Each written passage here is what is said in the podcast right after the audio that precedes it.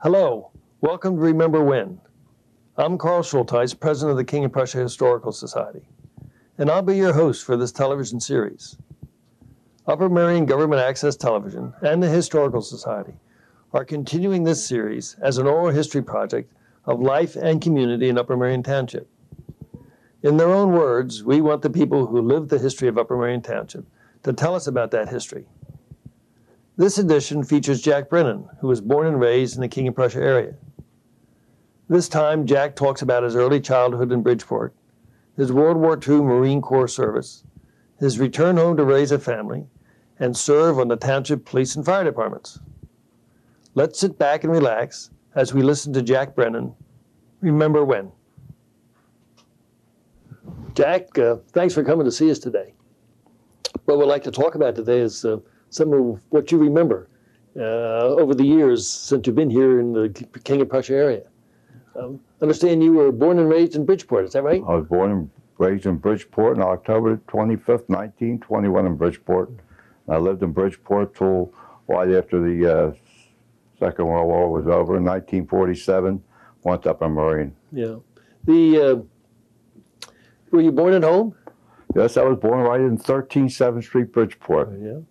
One of nine children, the fifth boy. Fifth boy. Uh, Yes. the, uh, Attended Bridgeport High. Graduated in 1940 in Bridgeport High. Yeah. where'd you go to elementary school? I went to St. Augustine's in Bridgeport, Uh-huh. a parochial school down there. And uh, Sister Quotil was my first sister down there. Do you remember any others? Uh, Sister Leonard, she taught me a little bit of Latin to teach me to be an older boy.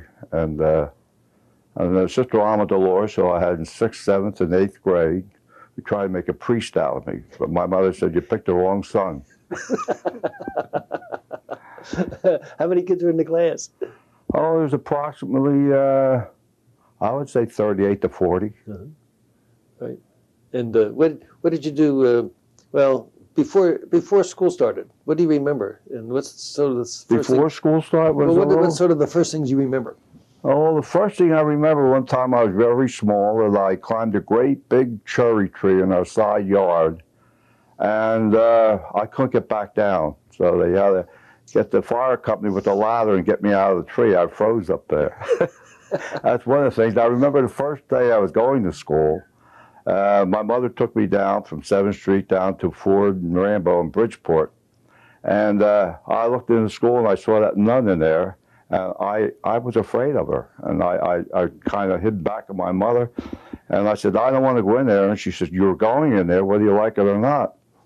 So by the time she turned her back, went over to talk to the sister, I took off. And I ran all the way back at home in 13 7th Street, Bridgeport. And my mother come up and found me in a house and took me all the way back by the ear. And she said, You're going to stay there, John. And that's it. That's your first experience in school. yes, yes. The uh, what did you do um, uh, after school? Uh, after the school Oh, after school, I would mostly, uh, I loved to play ball. I played football out in the streets and got in a few little fist cups up on the hill and things of that nature. That's all. The uh, did, did what did your parents do? My father was an engineer on the railroad. My mother was a mother and Mhm. family, a housewife all her life. Uh, dad uh, worked for the Reading Railroad. Mhm. Well, my oldest brother, uh, Bill, was a, um, a superintendent of the air reduction company here. Uh, that was on 202 in Bridgeport. Uh, brother Tom was the uh, owner of the Bungalow Inn in Jeffersonville. Uh, brother Marty was a uh, milkman. Brother Joe was a car salesman. And I was a little bit of everything. Okay. Then what, what about your sisters? My sister, uh, my oldest sister, was uh, worked for the Bell Telephone Company. Uh, my sister Jean, she uh, did the same thing, and uh, Sue worked for uh, Hosiery Mills, as secretary, and Betty was a bank teller in Bridgeport Bank. They all married local people. All married local people. Did they live? Did In they fact, live in my area? four sisters married four Navy men. Now I'm an old Marine. Where'd you go to high school? I went to Bridgeport High, graduated in 1940, Yeah. played a little bit of football there. Well, you were telling me a little bit about a game you played with Howard Walker. Yes, I uh, played against Upper Merion in uh, 1939 season, and uh, we had a pretty good football team in Bridgeport High, and uh, we played Upper Merion on Thanksgiving Day, and they were undefeated and we were undefeated, and uh, we happened to win that game that day, 47 nothing. Mr. Walker Howard never forgot it. He and Bill Roth never forgot, never let me remember, forget about it. Okay. I, guess you can rub that into him pretty, pretty regularly. Howard brings it up. I don't bring it up Oh, anymore. well, what did you do after you graduated from high school? I went there nearly primarily right into the United States Marine Corps. I enlisted in the United States Marine Corps on February 4th, 1942. I wanted to go in earlier, but my mother wouldn't sign the papers. Mhm. So I went down and enlisted in the United States Marine Corps, and uh, I uh, was there for four years. I was a combat Marine. I had uh, hit two beaches uh, on Saipan and on Tinian. And I happened to be on the island of Tinian when they took off the Enola Gay and dropped the two atomic bombs, one on Hiroshima and one on Nagasaki. So when we heard the results of it and we came back, we all started cheering because we knew the war wasn't going to last that much longer. You were still pretty young at the time, too, weren't you? Yeah, very much so. I was uh, young and scared, real eager and beaver until we got over there. And uh, after I got shot at a few times, a few of my friends, lost a few of my friends over there, I was quite concerned. In fact, I'll never forget uh, the one time when we were getting ready at the line of departure. We were on an LST on Saipan, and the skipper of the ship seemed to be a, a guy who wanted to take your mind off of things, and he started playing Oklahoma. Oh, what a beautiful morning. Oh, what a beautiful day. And everything was coming our way. we got a big kick out of that. The uh, well, what did you do after the war? After the war, I, um, I worked for James Lee's for a year or so in the power department Where was James Lee? in Bridgeport. Nearly everybody in Bridgeport one time or the other worked at James Lee's woolen mill. so I worked in the power department there at that time. And uh, I got out of that, and then I ran a, um, a bar room for my brother for about four years. And then I uh, joined the Upper Merion Police Department in 1954. How did I was that on start? for 35 years. Yeah. Tell me about how that started. Well, I uh, uh, Bill Wills at one time was the tax collector in Upper Merion Township, and uh, he was an old Marine from the First World War. And when I first moved to Upper Merion Township, uh, he more or less took me under his wing, and he suggested at that time that I be a police officer. And I said, no. I said I can't be a police officer. He says, why not? And I said, uh, I have too many friends. So he said, We don't want you to arrest your friends. We want you bad guys, Jack. But prior to that, I was the uh, one of the original charter members of the King of Prussia Fire Company. And he's more or less, he and George Beck insisted I be chief of the uh, King of Prussia Fire Company, which I was, the first chief of the King of Prussia Fire Company. Then, uh, while I was on the fire company, Mr. Wills was still after me to be a police officer. So I took his advice and I got to be one. Well, going back to the time you spent on the fire company, where where was the firehouse located? The fire company at that time, we were in the beginning of it, there was no fire company. And Bill Wills and uh, my cousin Bill Anderson, Lou Granger, and a few other fellows got together, and Bill Wills knew the need for a fire company in King of Prussia. So we had our first meeting at Old Stewart Farm Hall. And uh, we had our meeting there. We elected George Santoro, who was our first uh, president of King of Prussia Fire Company. And uh, they had a few meetings there. And uh, at that time, I was working, like I say, at James Lee's. And uh, on the second shift in the power department, I received a telephone call that I've just been elected chief of the King of Prussia Fire Company. And I said, Chief? And he said, Yes, Chief, we want you to be the chief of the fire company. I said, I don't know the first thing about fighting a fire. He said, Well, we'll all learn together. So we all learned together, and with the good gracious things of uh, Pitt Camel, who was the head of the George Clay Fire Company, and uh, Mr. Katowski, who was the big shot in the Swedesburg Fire Company, and Andy Cavalli from the Sweden Fire Company took me under the wings and showed me the ropes about the fire company. Prior to that, I didn't know anything about it. Well, where'd you put your equipment? Our first equipment was uh, we our first apparatus an L 190 1950 we got from GL Sayers in Norristown, and we kept the first apparatus in the Ed Mack's garage at 202 and 23. Ed Mack had a uh, building there. He had the uh, gas pumps in the front of it. Art Cummings used to have the pumps in the front. He had the restaurant, and then he had an old garage in the back attached to it. And the only thing he had in there was an old pot belly stove that we used to keep heated to stop the fire company, I'd rather rather stop the uh, pump from freezing in the fire apparatus. And one time we had a real bad winter, and we had to house it in Swedesburg until we uh, the pump would freeze up. We had water in the pump. Or Yeah, we had water in the pump, but uh, there was just the idea that we uh, had to have the water in there because we had a fire, we had Right. to get out there right away, you know. And we didn't have that many uh, fire hydrants in the King of Prussia at that time. Uh, we had to learn to draft a lot from uh, Martin's Dam and various creeks and ponds. We had some of the farmers in Upper Merion Township to make man-made ponds, so we would have water there in case we did have a fire. what what was Upper Merion Township like at that time? It was just more or less farms, period. And the main population in Upper Merion Township at that time was at Swedeland and Swedesburg. These were all farms out here. In fact, the one farm was my aunt's farm, Mrs. Anderson's farm, abutted on Billy Walker's farm. And then my aunt's farm abutted on to the Wilson farm, which was located at 2 and 2 and 23. And that went on up to the Mr. Strawhacker's farm on top of the hill. And over the top of the hill down was the uh, Irwin Farms. So it was more or less just farmland out there.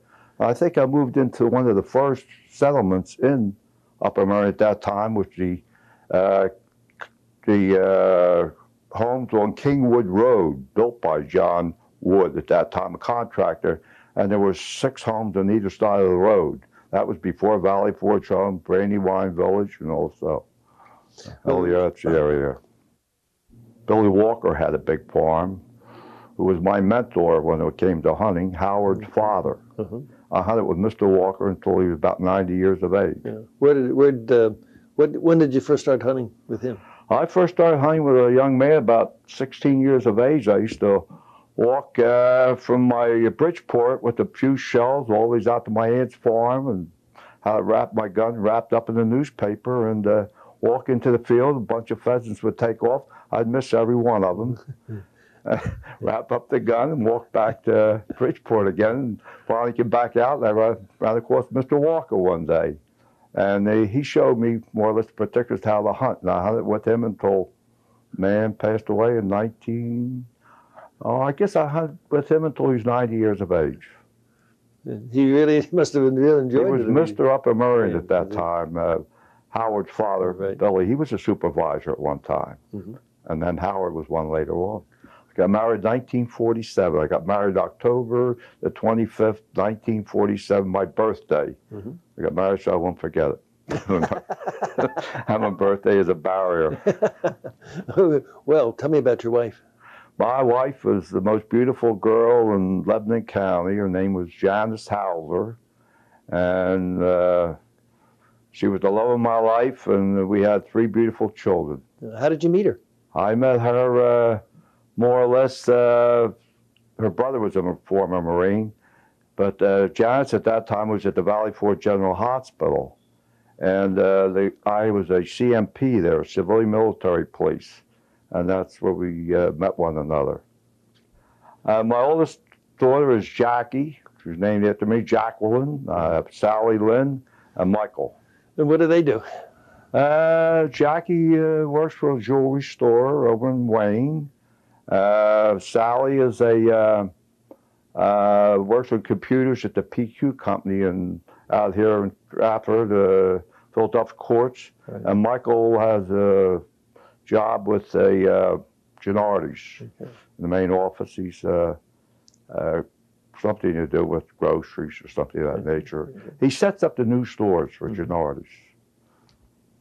You said initially you moved into Kingwood Road, Yes. And how long did you stay there? Oh, approximately, uh, oh, I guess it's about 12 years. 12 years. And then we moved over to 659 North Henderson Road. We needed more room. And uh, we moved over to North Henderson Road at that time. Hidden Valley, they call it. Right. And that's where you are now? That's where I am now. All my children married, moved out.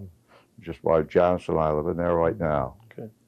Well, let's go back to the police department and uh, and how you started out uh, with the police department. You were telling us that. Uh, Well, one of my first duties in the police department, I'll never forget as long as I live. Generally around May or June, all the people would come up to see Valley Forge Park from all over. And it was, was one constant stream of traffic. And the chief said to me one day, it was a Sunday, he says, Jack, he says, you're going to have to do a little directing traffic today at 202 and 23. I says, okay, chief, I was Ole Good Beaver.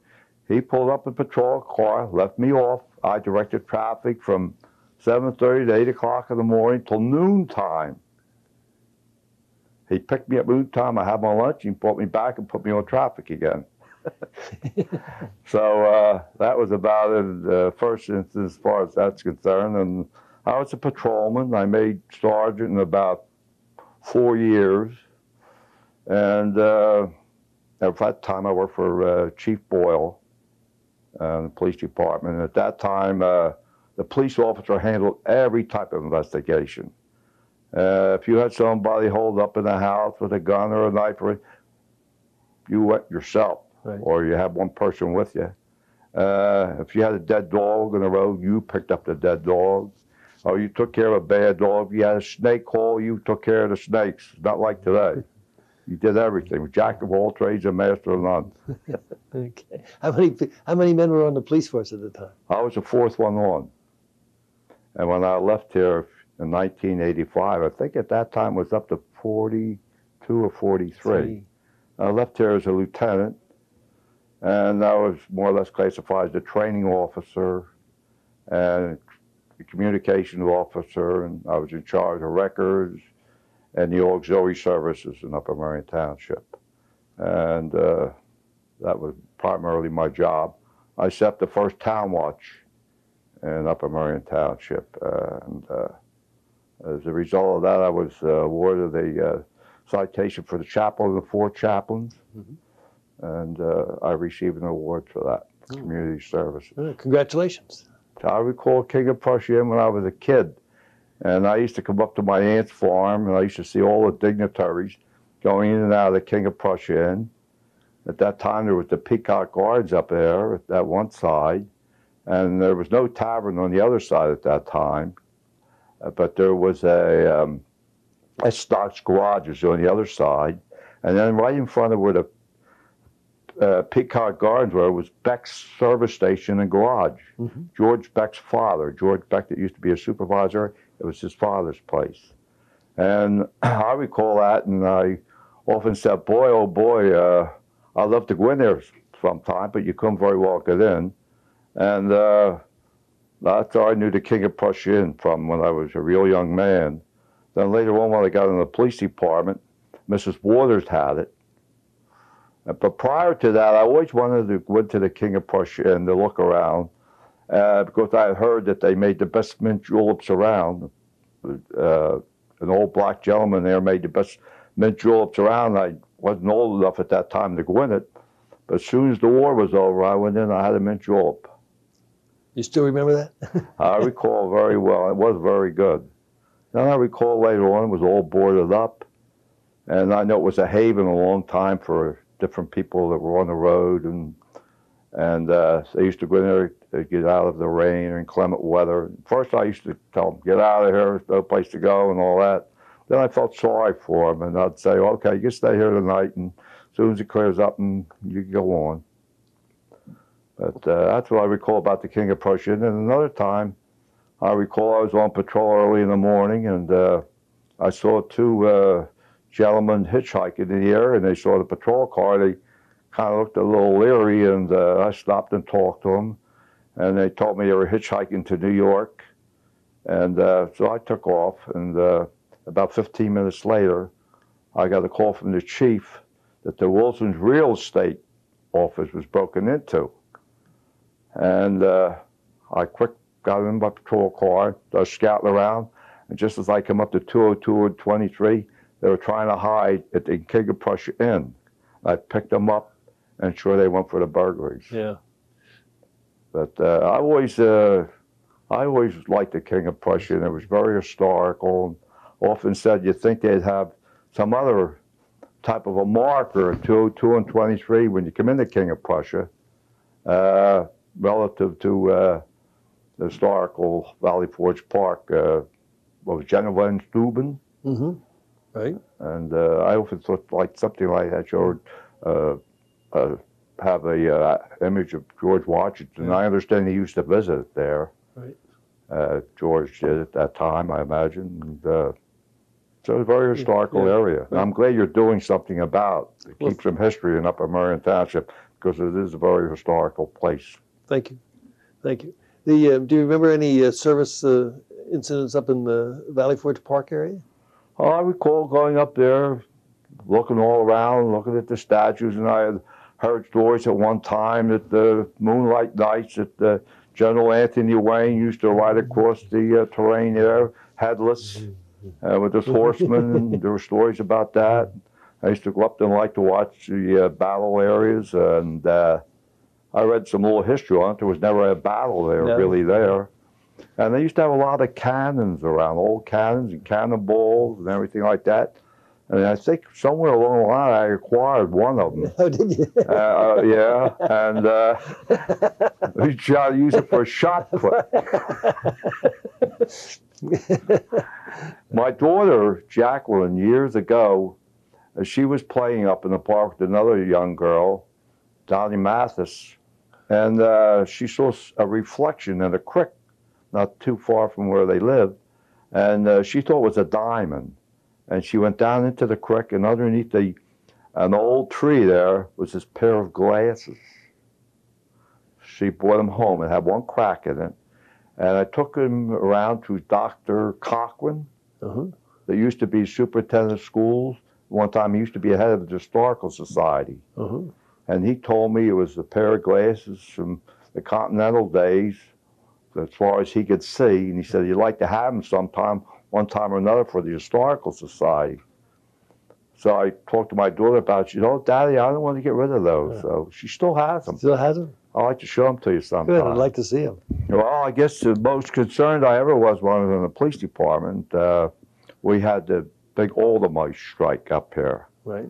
I happened to be uh, the sergeant on duty, 11 to 7, uh, at that particular time of the day, and uh, I received a call from Officer DeHaven. He was in a particular district over there that there was uh, quite a few people gathering there, and it didn't look too good. So uh, I tried to contact the chief and let him be aware of it to establish a command post and get us assistance because there was going to be trouble there. And uh, kind of the first words I received, no, take your and go ahead home. And I said, that's not right. I called back again. And finally, I, after a while, okay, use your own discretion. So I had uh, eight men up there. They had about 1,200 goons up there. And I knew what Custer felt like. okay. So I was very concerned, but I wasn't scared. I was an old Marine. I figured, hey, I went through a lot worse than this. Uh, it didn't bother me that much. They would have me surrounded. They wanted parts of me, but uh, they backed off because I told them, I said, look, I, if I'm going to go, there's six of you going with me. So uh, they kind of settled down and backed off a little bit. I was a patrol sergeant, and uh, it was my job to have the officers properly trained and uh, to work with them and assist them in any way I could. You know, whatever happened in their district, I was always the backup for them. And uh, sergeant is really the main link or best part of any organization, the police department.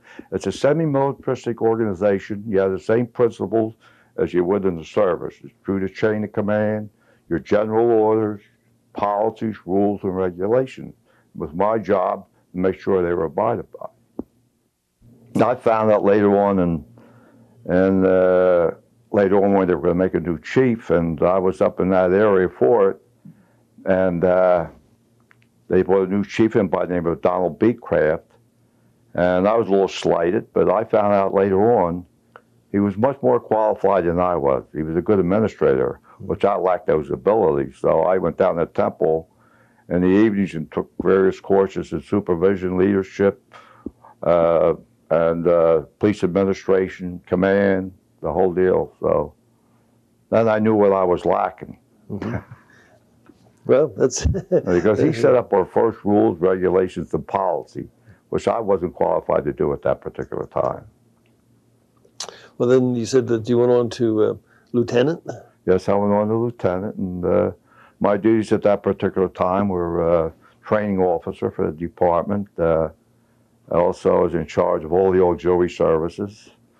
I trained them. That's all your auxiliary police and your school crossing guards and that nature. And uh, also, uh, I set up the first town watch program, and I was able to set up various patrols in the whole township, which did cut down on crime. Tell us a little bit about the town, town watch. Well, Town Watch is mainly composed of all your people in your township that are interested and policing their whole area. And their main uh, job is being the eyes and ears for the police department. And they get together in a group of various block captains or in their area there, and they set up a program where they watch each, each other's home. They go out on Halloween night, mischief nights, and patrol the area and report to the police. That's their primary function. They're the eyes and ears of the police department, not to get involved in any incidents, but to contact us immediately. And that's the primary duty. Then we went various programs. We put them, uh, go to various banks and uh, survey the banks and, and uh, show them different things to help to deter and detect crime and prevent crime. The main thing with any type of a crime is giving the criminal the opportunity to commit so. If you take the opportunity away from them, you're going to take their crime away. What else do you remember about the police department? And, uh, and tell us some of the other Uh. You, I recall from the police department being just a small little unit. They're growing up to a very well established police department, and uh, they have very good personnel aboard. Mhm. Uh, the chief they have now, uh, I would say, he was the most qualified and most competent chief that we ever had in Upper Merion Township. And uh, he's going to leave very shortly, and they're going to really miss him but they have a new man coming on who'll probably be able to take over and take that uh, take up on there.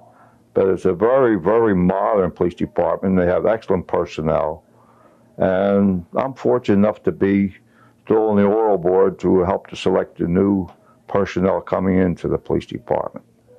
How and we look for people that are being able to communicate with people, all people, of all shapes and forms. And that's what we look for mostly with their attitude, uh, their integrity, and their well being, their appearance, and also how they communicate with people. That's the concept of a police department. Officers are able to communicate with people because, after all, that's their product. how big is the police department now? Oh, I imagine it's up and around 60 personnel. 60 personnel. How many how many people do you interview a year, do you think? Do we interview? Oh, it all depends. Uh, we just interviewed, I think, the, the last group uh, was uh, approximately 50. And I think they selected uh, seven.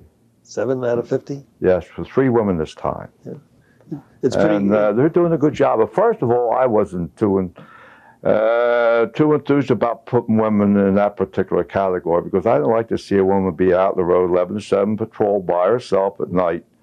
But uh, the more I got involved with it and the more I saw the personnel that did take care of the job and how competent they were, the more I'm convinced that they do do a good job. And they're out there for a good purpose. the um, it's a pretty competitive uh, application then if there's if you only take seven out of 50 applicants Oh yeah, it's, it, uh, they they really set up a good program to select the best personnel they could possibly select, and they're not just from Upper Merion; they're from all over the state and out of state, and uh, they screen them very well, Mhm. and they're very selective in their personnel, and it shows. But if you meet any of your new officers out on the road, you'll find they're very, very intelligent, they're respectful, and they communicate very well. What kind of uh, educational background does the typical police officer have now? Well, they, they do uh, emphasize the fact you should have a high school education, primarily. And not only that, they, now that they like to see it advance a little further, at least uh, courses in the criminal justice field over Montgomery County Community College or West Chester. And a lot of the people or personnel in that particular area, all of them have it. They come up to that particular area and they do a good job. You can tell right away how they're educated in that fashion. What kind of education or tra- training do they get after they uh, join the police force? Well, they still continue off various educations. If they get into the investigating field, they send them away and learn a lot about investigative powers. Uh, the people uh, in the traffic division, they are sent to school and, and learn all about traffic work. And uh, they have command schools. They have personnel going to command school and learn them how to supervise a department. Uh, they they keep on educating them in Upper Merion Township. And uh, like I say, the chief and the township administration, you have to give them credit for it. They're they're right there with them all the time. They back them 100%. It's the same way with the fire department now. They back them 100%. So the supervisors we have in Upper Merion Township are doing a very good job. They work very closely with your police department and your fire department.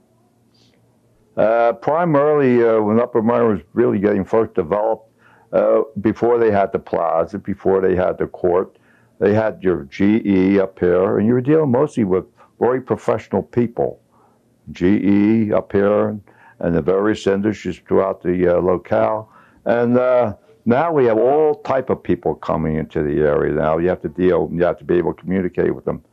That's why it's uh, so uh, so important that we have people to be able to communicate with all the type of people that are coming into the township in and out, and we have a lot of them. And went from a rural area to uh, a little metropolis in a way. and this didn't take very long to happen. No, it didn't. Didn't. Yeah. didn't uh, like I said, I recall where the court is was my aunt's farm.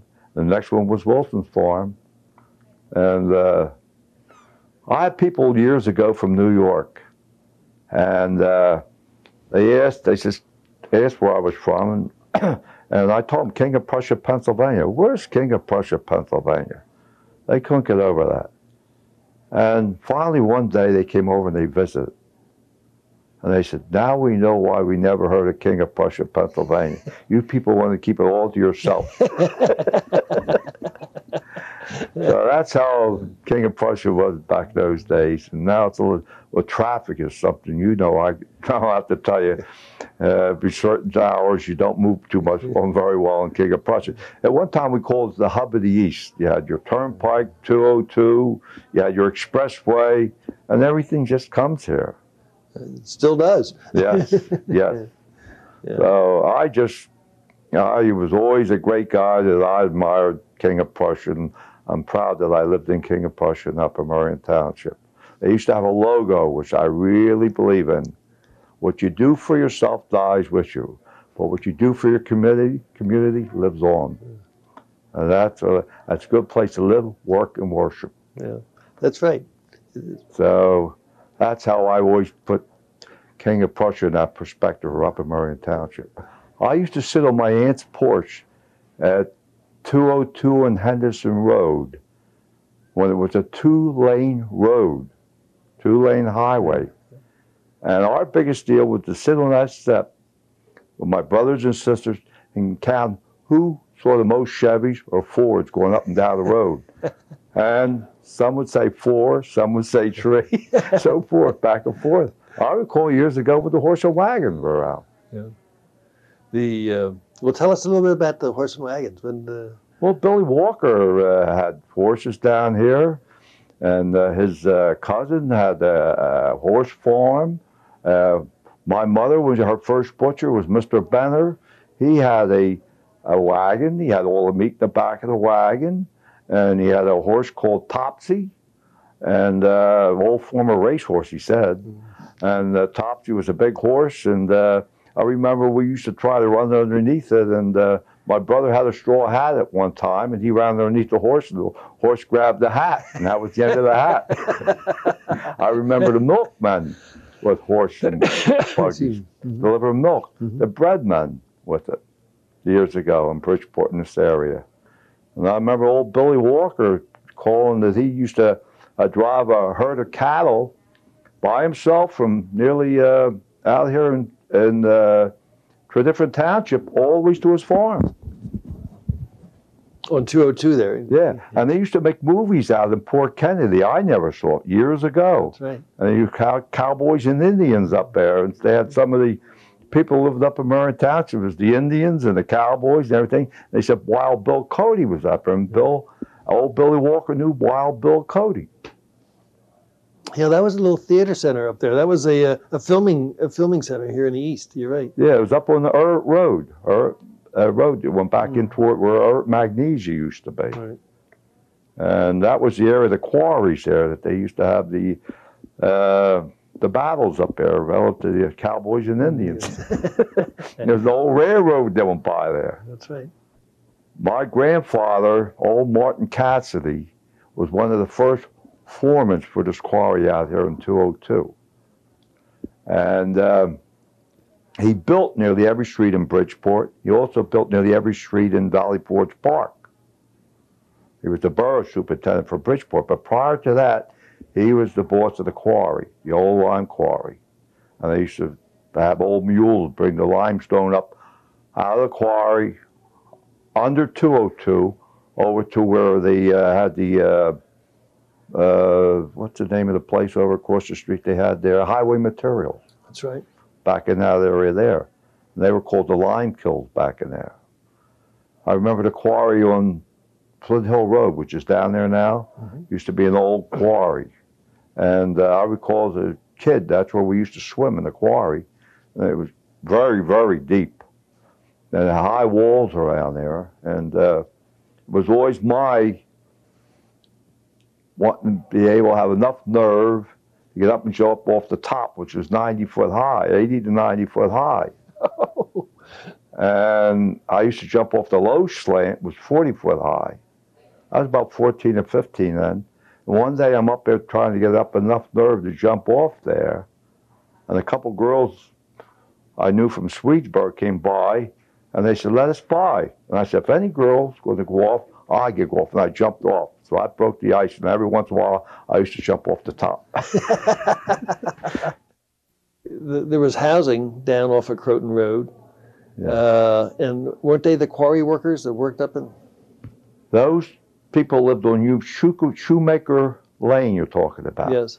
They called that Yellow Row, and there was about ten families that lived along there, and most of them worked in the quarry, the lime quarry, under the ground there, right that particular area, and they claimed that they used to mine always over to the old Upper Merion High School underground. Was quarrying lime Yeah. out of there. Right. And I knew a couple of the fellows that worked there, and they told me, they said, I, we're pretty sure it was underneath the ground as far as old Upper Merion High School. That's interesting. And they were all people that came up from down south Right. and moved into that area. There's about six or eight families there. In fact, I think there's still one family living in the township that used to live in that area by the name of Perkins. He has Perkins Garage on South Yes. Henderson Road. Yeah. Well, his mother and dad lived in there. I see. And the Biddies used to live in there. Uh, different families lived in there. Yeah. And Don Pathwell has all that ground now. Right. Or did have it, yeah. Right. He put in a tavern there, a little shopping center. Well, there are a number of quarries in township, some, some of which have been filled in over the years. Right? Yeah. Well, there used to be a spring on that road, too. On Shoemaker Lane, before you hit Gulf Road, there was a very good spring on that road. And I don't know what the health department examined it one time and condemned it, but a lot of people used to go up there and get water, same as Valley Forge Park. Over in Yellow Springs Road, Yes. there was a big spring there. And people used to come there and get all the spring water from it. And they closed that because of traffic. Yeah. How about the one down in, in Gulf Mills? Gulf Mills, there's one down there. You know, you're talking about Gulf Mills and that hanging rock down Yeah. there. I got a call one day from the chief when I was first in the department. He says, Jack, get down there in 23. He says, a big traffic jam down there. I don't know what it is. So I went down there, and an old gentleman I used to see once in a while, he liked to drink quite a bit, and he had a a large pole, and he was holding it up underneath the rock, and these people were and said, "Come on by, come on by, I can't hold it forever." I'll never forget that. I went down, I talked to him, took it off him, took the jug of wine he had, and took him home. but he had all the traffic tied up there for a while, trying to tell me he's holding that rock, Rock up. oh yeah. uh, well, he had a sense of humor too. I, I tell you, uh, some of the incidents happened. I could write a book, but uh, they were some of the humorous ones. well, I can remember as a kid uh, going on Gulf uh, uh, Gulf Road there past Hanging Rock, but people used to uh, get water from that uh, that spring. That spring, yes, they did. and, and they also would wash their cars there or something like That's that. right. And they do, used to do the same thing over on Gypsy Road.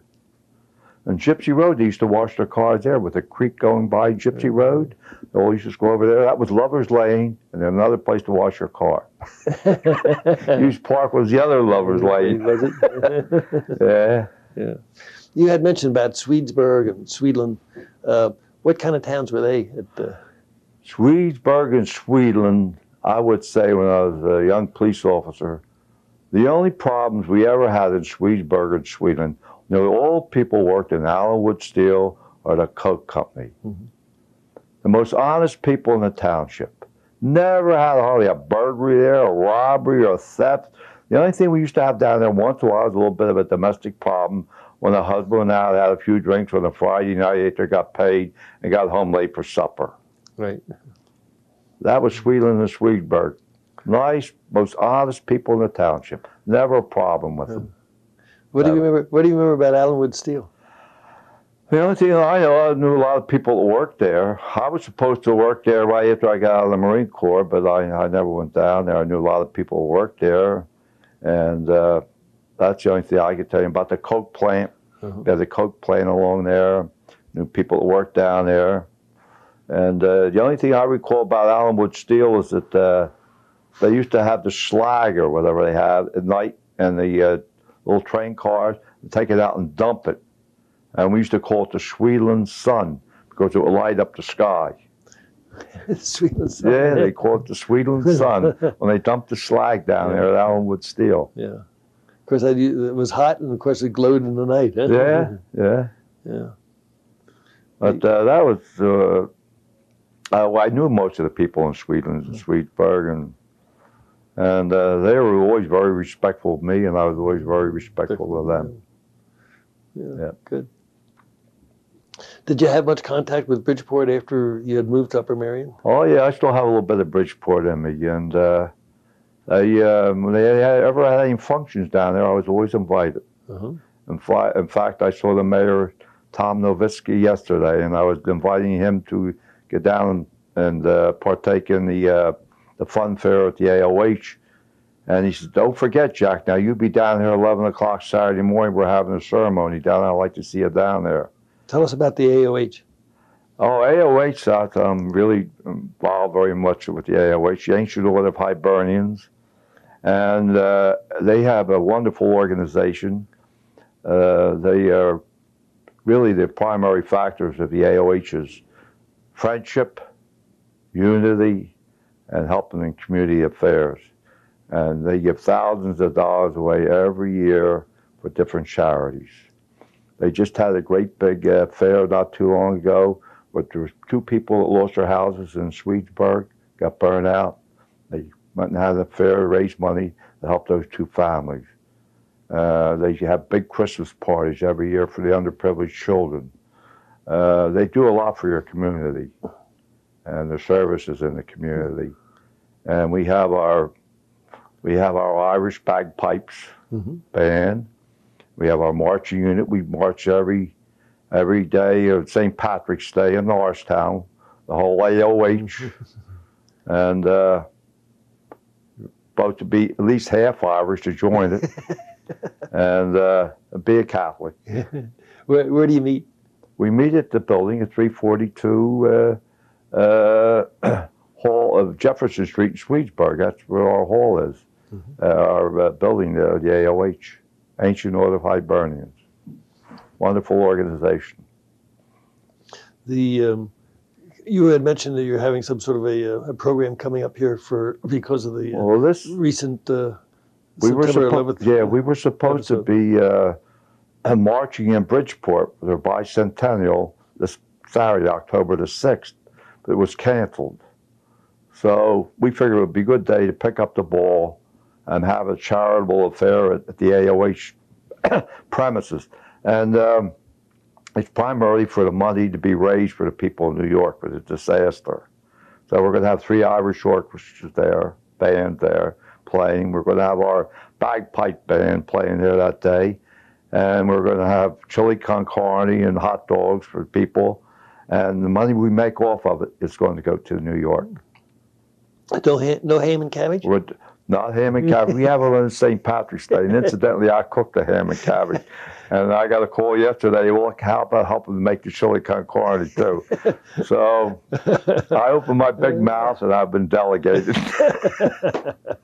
but I don't mind. the the, uh, you have cooking cooking equipment and so on down there at the. At the Well, I, I came from a big old Irish family. I used to watch my mother. I loved to eat. Yeah. I used to watch my mother cook, and I picked up a lot of those and and uh, a little bit of those. And my brother had a restaurant, and uh, when I first got out of the uh, Marine Corps, one of the first jobs I had was um, my brother had the Brunvale Diner in Jeffersonville, and uh, he made me night manager. So that's all I was supposed to be night manager to take care of things there. But we have the cook didn't show up, the short order cook wouldn't show up, the waitresses wouldn't show up. So I was a cook, bottle washer, potato peeler, and uh, that went along with the work. So I always enjoy enjoyed cooking a little bit once in a while, fooling around with it. Good. But my hobbies are hunting and fishing. I do my fishing down off of Ocean City. I have a little home in Ocean City, and I do some surf fishing down there. And I go out in a charter boat, Mhm. catch some blues once in a while, and uh, I do a lot of hunting up in Susquehanna County. You have a place up there. Yeah, King of Prussia it was all farmland. Was one of the best hunting areas around at one time. With with the farmland, But, I'm uh, sure you had a lot of They deer. took my hunting grounds away from me. So I have, I belong to a lodge up there in uh, Susquehanna County. Well, I always say if you have a young boy, teach him to hunt and fish, and you won't have too many problems with him. Take him hunting and fishing, and get him to abide by the laws, and you'll come up with a good boy or a girl Yeah, nowadays. right. And spend some time with them. That's the trouble today. That uh, a lot of families aren't spending time with their children. They don't have too much home life. First thing you know, they're on drugs, and there's a lot of problems. That's the biggest problem today now in this whole area is drugs. Children that are involved with breaking the law nowadays, regular family children never had a problem before until they got addicted to drugs, and they steal from their own parents to get it. It's a shame, some of them. Do you see that as a big problem here in Upper Merion? It's a problem here. It's a problem all over. I used to attend a lot of uh, police seminars relative to crime prevention and crime factors. And uh, I always said, earlier years ago, I said, drugs are our problem. They said, oh, no, we got this, we got that, man. I said, oh, the rise of drugs. People that never committed a crime before will commit it now because of the use of drugs. Well, Jack, it's been great. I really appreciate you coming by.